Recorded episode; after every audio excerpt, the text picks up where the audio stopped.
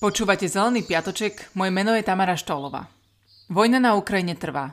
Tento akt agresie Ruska má okrem fatálnych dopadov na ľudí žijúcich na Ukrajine, na krajinu samotnú, aj na fungovanie spoločnosti ako takej, ešte jeden veľmi vážny vedľajší efekt. Oberá nás o čas a energiu, ktorú potrebujeme na boj s klimatickou krízou. Vojnu na Ukrajine sledujem a pomáham, ako je v mojich silách. Ale z pohľadu klimatickej krízy žijeme kritický čas a ak máme tú možnosť, musíme o tom hovoriť. Aj preto, že majú spoločného menovateľa. Svetlana Krakowski said climate change and the war have the same root cause.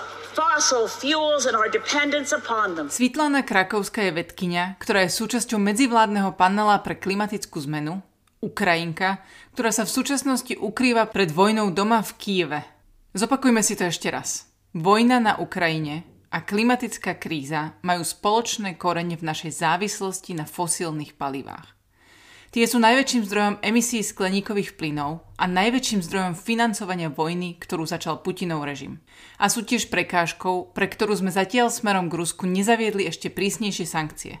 Dve tretiny ruského exportu totiž reprezentujú plyn a ropa, takže správne nasmerované sankcie by Rusko zaboleli. Lenže. Europe as a continent is hugely dependent on Putin for the flow of its gas and oil. More than a third of Europe's gas supplies come from Russia. A Putin tento fakt, že pre Európu pokrýva jednu tretinu potreby plynu, využíva. Od začiatku tohto roka cena plynu rastie kvôli zníženým dodávkam z Ruska. Rast cien od minulého roka je relatívne komplexná otázka. Jedným z faktorov, ktoré ovplyvňujú cenu plynu, je napríklad fakt, že tento rok v Severnom mori málo fúkalo a infraštruktúra obnoviteľných zdrojov energie ešte nie je natoľko robustná, aby to bez problémov ustála. Faktorom boli aj technické problémy francúzskych jadrových elektrární. Tu vidíte moc, ktorú závislosť od ruských fosílnych palív Putinovi dáva. A vo svetle súčasných udalostí je naozaj mimo realitu spoliehať sa na jeho konštruktívnosť ako obchodného partnera. Na Slovensku sme na to medzi najhoršími. Máme vysokú závislosť na ruskom plyne, kde dovoz tvorí 85% a pri rope dokonca 100%. Aj bez vojny by sme dorazili do kritického bodu. Vďaka balíku Fit for 55 a novým operačným programom eurofondov si môžeme vybrať. Buď pokračovať v závislosti na fosilných palivách, alebo konečne začať pracovať na klimaticky priaznivejšej budúcnosti, ale aj energetickej bezpečnosti pretože vidíme, že Putin využíva svoju energetickú dominanciu ako politickú a aj vojnovú zbraň. This dominance and this reliance that Russia has fostered in Europe is really beginning to be weaponized by Vladimir Putin. Ak tento nevyrovnaný vzťah budeme živiť, nič dobre z toho nevzíde. Reakcie jednotlivých krajín Európskej únie sa líšia. Odpoveď Francúzska na súčasnú situáciu je jadrová renesancia. Macron ohlásil, že plánuje vystávať až 14 nových jadrových reaktorov. Ich výstavba ale potrvá 10 ročia a často sa mnohonásobne predražuje. Preto niektorí nádej vkladajú do nových technológií malých reaktorov, ktoré sú ale ešte v štádiu vývoja. Najďalej je pravdepodobne americký projekt NuScale, ktorý sa má dokončiť v roku 2029. Jadrová energia je iba časť možného riešenia a časť ľudí hovorí, že to nemá byť súčasťou riešenia vôbec. Viete, čo bol dôvod, prečo Slovensko uzavrelo vzdušný priestor o neskorenie oproti našim susedom? Pretože sme čakali na ruské lietadlo letiace z Ruska s ruským jadrovým palivom. Naše jadrové elektrárne si totiž vyžadujú špecifické palivo, ktoré momentálne dodáva iba Rusko.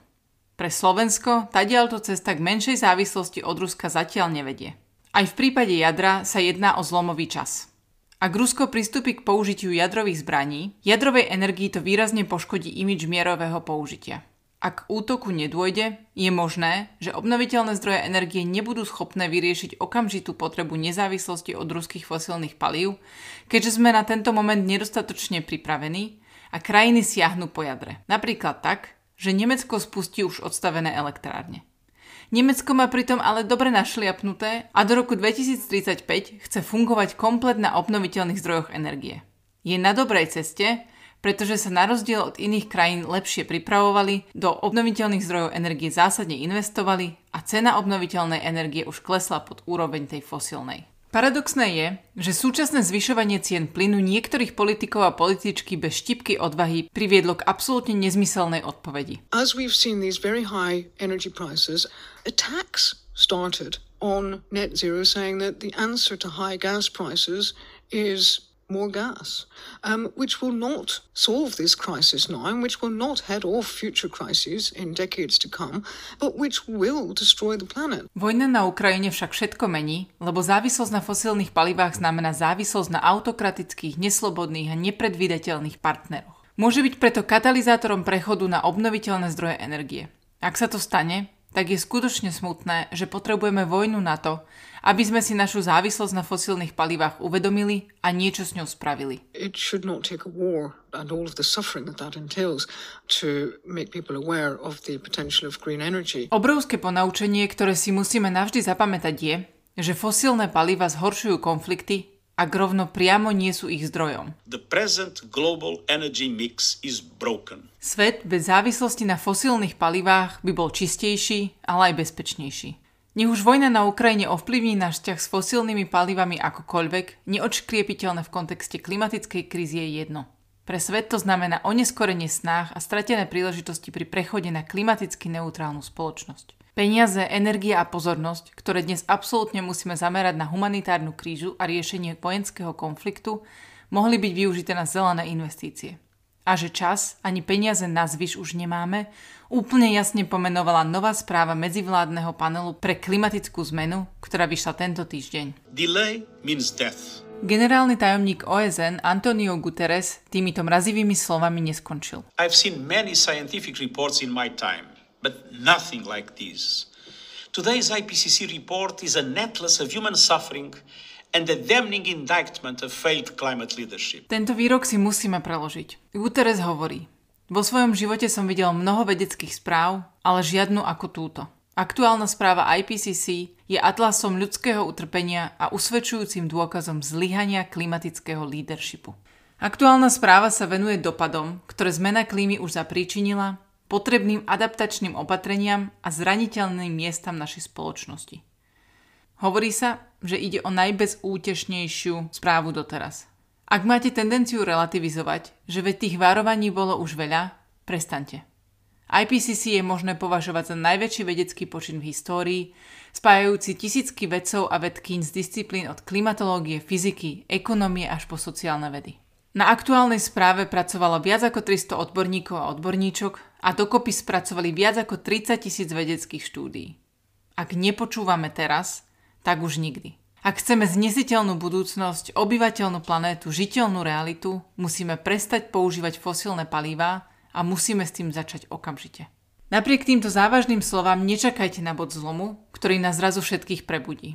Toto je skúška, či vieme reagovať aj na hrozby, na ktoré nás evolúcia nevycvičila tiché, plíživé, ale za to s dôsledkami v tisíckach rokov. There's no point at which suddenly things are going to become a hundred times worse or a thousand times worse. It's a kind of slow motion disaster. Hráme globálne domino, kde reťazový efekt jednotlivých udalostí naruší základné články potravinovej a vodnej infraštruktúry, na ktorých je postavená ľudská spoločnosť. Správa veľmi jasne hovorí o tom, že už dnes zmena klímy ohrozuje životy miliárd ľudí.